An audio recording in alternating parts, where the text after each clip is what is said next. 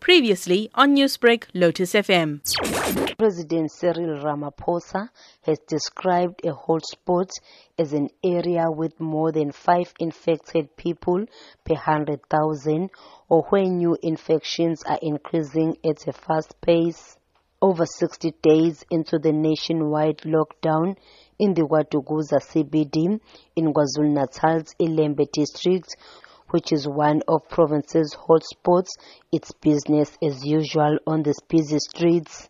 While the majority of people who were out and about are wearing masks, many are not wearing them correctly, choosing to drape them over their chins, not over their nose and mouth. Others stand around in groups, not practicing social distancing.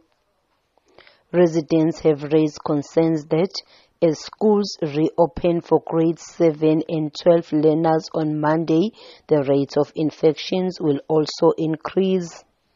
As a citizen of KwaDukuza, I'm most definitely concerned.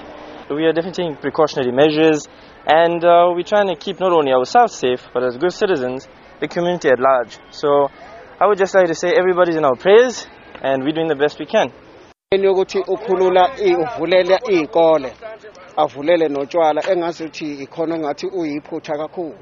Bekusekahle impela nje utshwala bungekho One of the residents, Nontlanta Sitole, blames people's negligence for contributing to the increasing number of infections. ilembe aninakanga ngesikhathi iqala lento.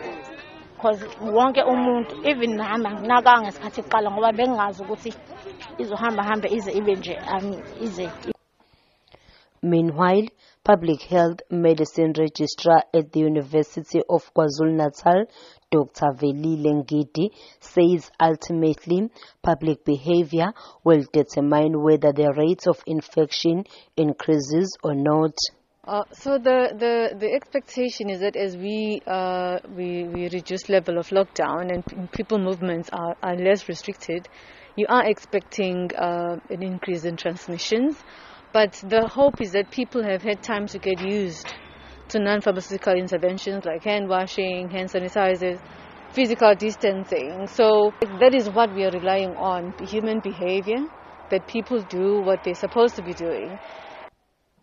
The Department of Health has introduced mobile testing units to the Ilembe district to assist with fast-tracking the testing program.